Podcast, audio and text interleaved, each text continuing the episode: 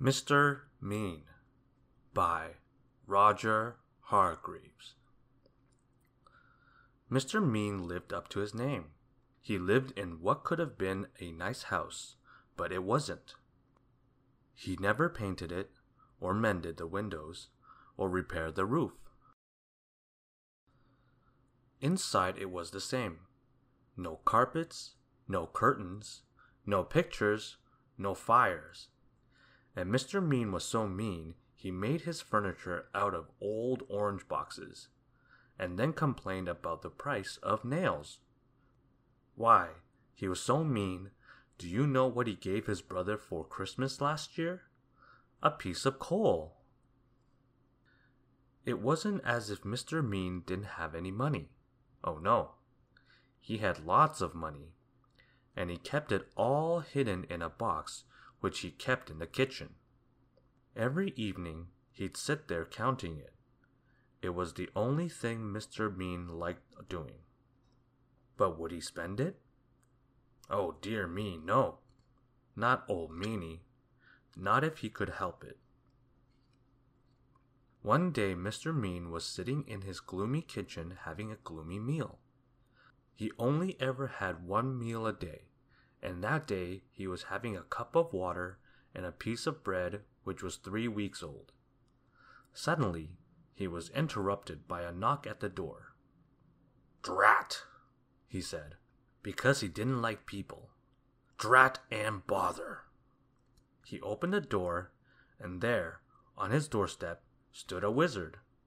A rather fat wizard. Hello, said the wizard. I wonder if, by any chance, as it's such a warm day, you could possibly, if it's not too much trouble, be so kind as to, if it's not too inconvenient, perhaps, as I'm very thirsty, provide me with, do you think, a glass if it's not too much to ask, of water, please. He was a very wordy wizard. No, replied Mr. Mean rudely, and shut the door in his face, and went back into his kitchen to finish his meager meal.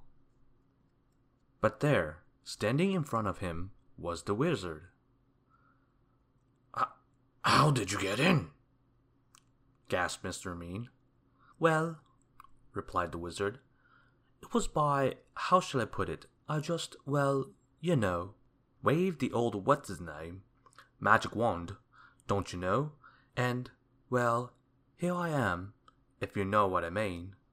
You must be very poor, he remarked kindly, looking around. Oh, yes, I am, lied Mr. Mean.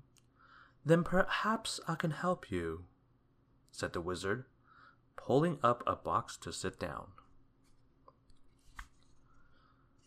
The box didn't move, so the wizard pulled it harder. And this time it did move. In fact, it tipped up and spilt all Mr. Mean's money all over the floor. Well, well, well, exclaimed the wizard, eyeing the money rolling all over the kitchen floor well, well, well, well, well, well. It would appear to me, he continued, that you, sir, are an old meanie. Mr. Mean did not hear him. He was too busy scrabbling all over the floor trying to pick up his money. And meanies, added the wizard, need to be taught a lesson. So saying, he waved his magic wand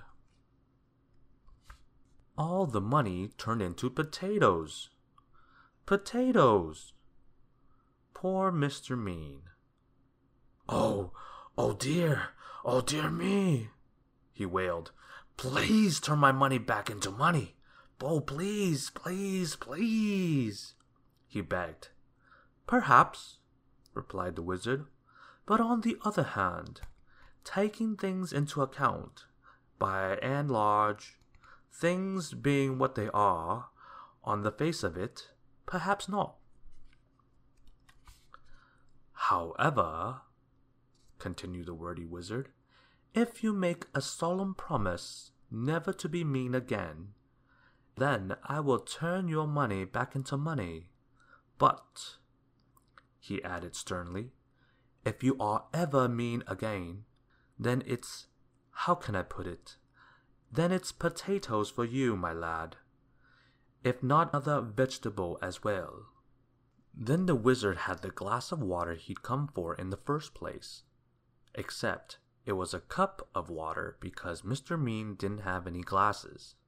Then, with another wave of his wand, he turned the potatoes back into money and, with another wave of his wand, made himself disappear. Stupid wizard, murmured Mr. Mean, picking up all his money. The following day, Mr. Mean decided to walk to town. He never took the bus because that cost money. On the way, he met an old washerwoman carrying an enormous bundle of washing. Please, kind sir, she asked, could you possibly help me carry this washing? It's so heavy. No, replied Mr. Mean. It's your washing. You carry it. But as soon as he said that, he felt a tingling in his nose. Mr. Mean's nose turned into a carrot. Oh no! he gasped. The old washerwoman chuckled. And then Mr. Mean remembered the wizard's words. Yes, yes, he cried in panic. Of course I'll help you. He then carried the huge bundle of washing to where the old washerwoman wanted and the carrot turned back into a nose, and off he went. The old washerwoman chuckled again, and turned back into the wizard.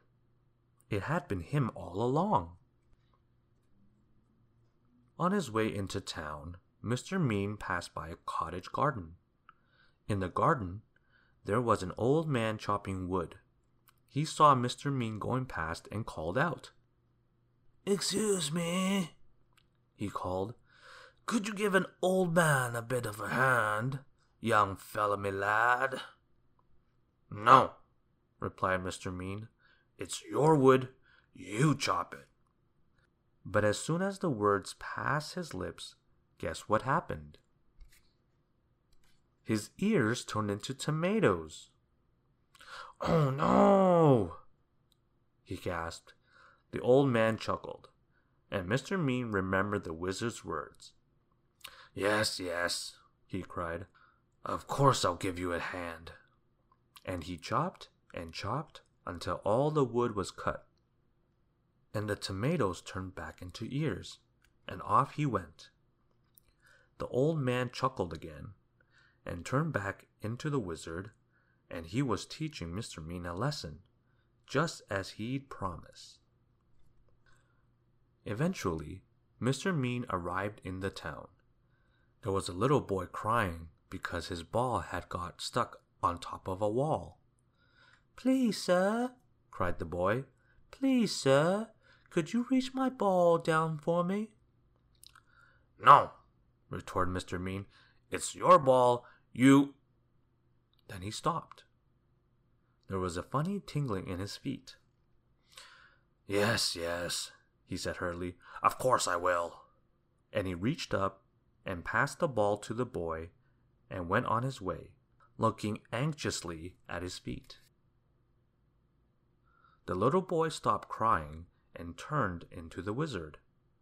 I think, he said to himself, I think that Mr. Mean, by and large, is beginning, if I'm not very much mistaken, to not be quite so mean, and, I think, although I could be wrong, although I never am, that he has, thank goodness, learned his lesson.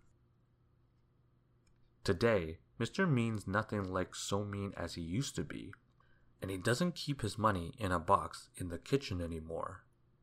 He spent it all on having his house mended and painted and made spick and span, and he turned into quite a generous sort of fellow. Goodness, he's so generous Do you know what he gave his brother last Christmas? Two pieces of coal. The end.